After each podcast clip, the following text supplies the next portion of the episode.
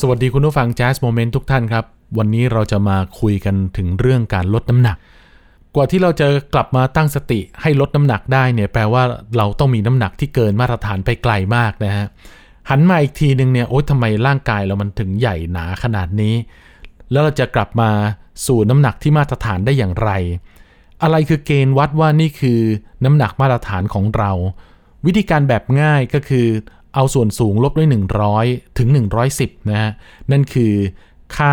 มาตรฐานที่เราควรจะหนัก หรือวัดเป็นค่า BMI ผมจะไม่ลงรายละเอียดเรื่องค่า BMI แล้วกัน แต่ว่าวิธีการที่เราจะลดน้ำหนักกันเนี่ยมีอยู่หลายแบบนะครับ เราเริ่มต้นกันตั้งแต่การออกกำลังกายนะครับ หรืออการเลือกทานอาหารเขาจะมีหลายแบบเลยนะฮะ ทานแบบ สลัดทานผักอย่างเดียว หรือทานเนื้อสัตว์อย่างเดียวเขาเรียกว่าคีโตใช่ไหมฮะแต่วันนี้เนี่ยที่เราจะมาลงรายละเอียดกันคือการอดอาหาร การอดอาหารเนี่ยก็ได้รับความนิยมเป็นอีกแบบหนึ่งของการลดน้ำหนักนะฮะบ้านเราเนี่ยเอามาใช้กันสักพักหนึ่งแล้วเขาเรียกกันว่า fasting หลายคนอาจจะสงสัยว่า fasting เนี่ยมันมาจากอะไรมันย่อมาจากอะไรนะครับคำว่า fasting จริง ๆ แล้วเนี่ย มันมาจากคำว่า intermittent นะครับ ซึ่งแปลว่าไม่ต่อเนื่อง ส่วน fasting นี่แปลว่าการอดอาหาร ดังนั้นเนี่ยบางคนจะเรียกว่า IF นะฮะ หรืออจะเรียก intermittent fasting หรือเรียก fasting กันเฉยๆก็ได้นะฮะ หมายถึงว่าเป็นการอดอาหารแบบเป็นช่วงๆ ไม่ต่อเนื่องนะครับ เราใช้ประโยชน์จากการอดอาหารที่ไม่ต่อเนื่องนั้นอย่างไรนะฮะ มันเป็นการ ดึงให้ร่างกายเนี่ยเอาฮอร์โมนบางชนิดที่เราสะสมในร่างกายเนี่ยเอามาใช้นะครับ มันก็จะสามารถช่วยลดความอ้วนได้นั่นเองนะครับ ในช่วงที่เราอดอาหารหรือ fasting เนี่ยร่างกายจะมีการหลั่งฮอร์โมนต่างๆ ดังนี้นะครับ คือการหลั่งอินซูลินนะครับลดลงนะครับทำให้การเก็บกลูโคสในเลือดนั้นก็ลดลงไปด้วย จึงมีการสะสมของไกลโคเจน แล้วก็ไขมันใต้ผิวหนังลดลง การหลั่ง growth hormone เพิ่มขึ้นครับ ซึ่งเป็นผลมาจากระดับอินซูลินลดลงนะครับทำให้ร่างกายเผาผลาญไขมันได้ดี แล้วก็เสริมสร้างกล้ามเนื้อมากขึ้น รูปร่างก็อาจจะดูที่ lean ขึ้นนะครับกระชับได้สัดส่วน เขาจัดเวลาการอดอาหารอย่างไรนะครับ ไม่ใช่นึกจะอดก็อด นึกจะกินก็กินนะฮะสูตรของการฟาสติ้งเนี่ยเขามีหลายรูปแบบครับ แบบ 20ทับ5คืออด 20 ชั่วโมง ทาน 5 ชั่วโมง หรืออดอาหารทั้งวัน 1-2 วันต่อสัปดาห์ หรือแบบ 16ทับ8นะครับ คืออดอาหาร 16 ชั่วโมง แล้วก็ทาน 8 ชั่วโมง ซึ่งอย่างที่ผมบอกนะฮะแบบ 16ทับ8เนี่ย จะเป็นรูปแบบที่คนนิยมมากที่สุด เพราะว่าดูเป็นคล็อก คือดูเป็นนาฬิกา แล้วก็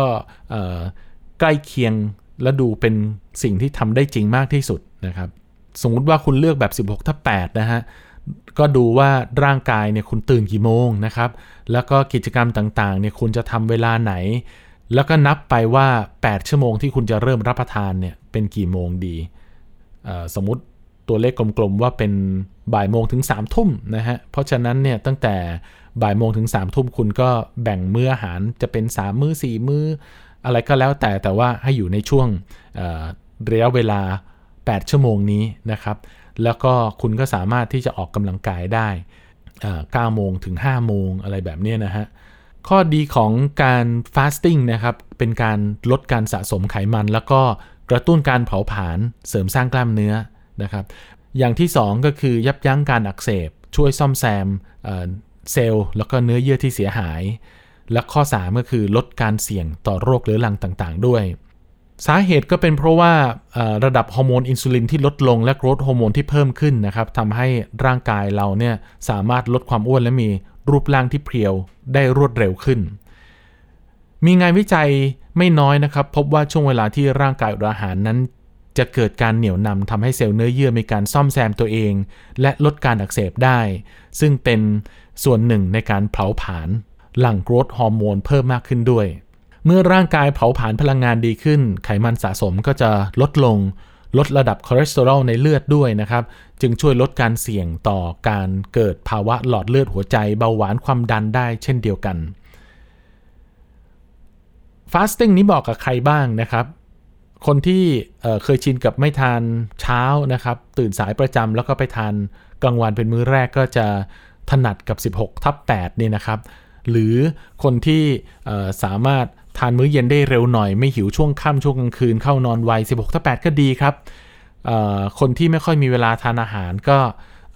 ใช้รูปแบบแบบ 20ทับ5นะครับอย่างไรก็ตามนะครับ fasting อาจจะไม่เหมาะสมกับคนที่ทำงานหนักหรือทำงานมากกว่า 8 ชั่วโมง เพราะว่าร่างกายอาจจะอดอาหารมากเกินไปจนคุณรู้สึกอ่อนเพลียเหนื่อยล้า ไม่มีเรี่ยวแรงในการทำงานได้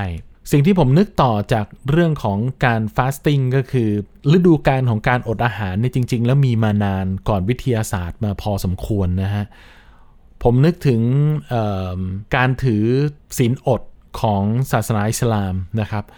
อันนั้นก็เป็นการ fasting แบบ period นะครับ คือกลางวันไม่ทานมาทานตอนกลางคืนนะครับ แล้วกลางคืนเราก็ต้องนอนนะฮะ แปลว่าระยะเวลาการทานเนี่ยมีอยู่นิดเดียวเท่านั้นเอง ก็เป็นการ fasting ในแบบวิทยาศาสตร์ แต่ว่าตามหลักของศาสนาอิสลามเนี่ยนะครับเทศกาลถือศีลอดเนี่ยนอกจากจะทำให้ร่างกายของเราได้ดึงพลังงานที่ถูกเก็บสะสมเอาไว้เนี่ยนะครับมาใช้แล้วเนี่ยตัวศาสนายังบอกด้วยว่าการถือศีลอดนั้นทำให้เรารู้จักยับยั้งชั่งใจตัวเองนะครับ บางทีไอการที่เราอ้วนเนี่ยเพราะว่าเราก็ไม่ได้ยับยั้งชั่งใจตัวเองตามใจปากมากเกินไป นอกจากศาสนาอิสลามแล้วนะครับ ศาสนาพุทธเองก็ใช้หลักการของฟาสติ้งเหมือนกันนะครับ นั่นคือการฉันอาหารของพระสงฆ์พระสงฆ์จะเริ่มฉันอาหารได้นะครับ ในเริ่มวันใหม่ของแต่ละวันก็คือ พอมองเห็นแสงรำไรนะครับ พระสงฆ์ก็จะเริ่มออกบินทบาทแล้วก็กลับมาฉัน สามารถฉันได้ไม่เกินเที่ยงวัน นะฮะเพราะฉะนั้นเนี่ยระยะเวลาในการฉันนี่จริง ๆ แล้วช่วงช่วงมื้อที่2เนี่ยพระจะฉันประมาณ 11 โมง ก็ถือว่าอยู่ในช่วงของการ fasting เพราะว่าไม่น่าจะเกิน 6 ชั่วโมงครับ เพราะฉะนั้นการ fasting นี่ก็เป็นเรื่องที่ไม่ได้เป็นเรื่องใหม่ซะทีเดียว แต่ว่าเป็นเรื่องที่เราเอากลับมาคิดแล้วก็ใช้ในเรื่องของวิทยาศาสตร์นั้นอตอบโจทย์ ตอบโจทย์ในการลดน้ำหนักของเรา คุณผู้ฟังคนไหนที่รู้สึกว่ามีน้ำหนักที่เกินค่า BMI นะฮะ อาจจะเอาเทคนิคของการฟาสติ้งมาประกอบการลดน้ำหนักดูบ้างก็ได้ เทคนิคง่ายๆที่ผมพยายามทำอยู่คือ พยายามให้ตัวเองรู้สึกว่าหิวนะฮะ คืออย่าเพิ่งไปกิน คืออย่ากกินอะไรที่มันอิ่มมากนะครับ กินให้มันหายหิว แล้วช่วง 3 ชั่วโมง 4 ชั่วโมงก่อนที่เราจะเถิบไปอีกมื้อหนึ่งเนี่ยนะฮะ เราจะรู้สึกหิวตลอดเวลา แต่วันที่เราฟาสติ้งคือวันที่เราไม่ได้ออกไปทำงานหนัก หรือออกกำลังกายหนัก หรือทำงานกลางแจ้งนะฮะก็คงจะต้องทุกอย่างนั้นมันต้องเดินสายกลางนะครับ ก็คือประมาณตัวเองแล้วก็ดูแลสุขภาพให้อยู่ในทางสายกลาง ถ้าคิดว่า เราอยากจะฟาสติ้งเนี่ยระหว่างวันอาจจะไม่ได้ทำงานอะไรที่หนักมากใช้ใช้งานแบบระบบออฟฟิศธรรมดา แต่ว่าถ้าคุณต้องต้องออกกำลังกาย หรือว่าทำงานอยู่ในกลางแจ้งแบบหนักหน่วงแล้วเนี่ยฟาสติ้งอาจจะไม่ตอบโจทย์อันนี้ก็ได้ ให้ไปเลือกใช้วิธีการอื่นแทน ก็หวังว่าคุณผู้ฟังทุกคนจะมีสุขภาพดีครับ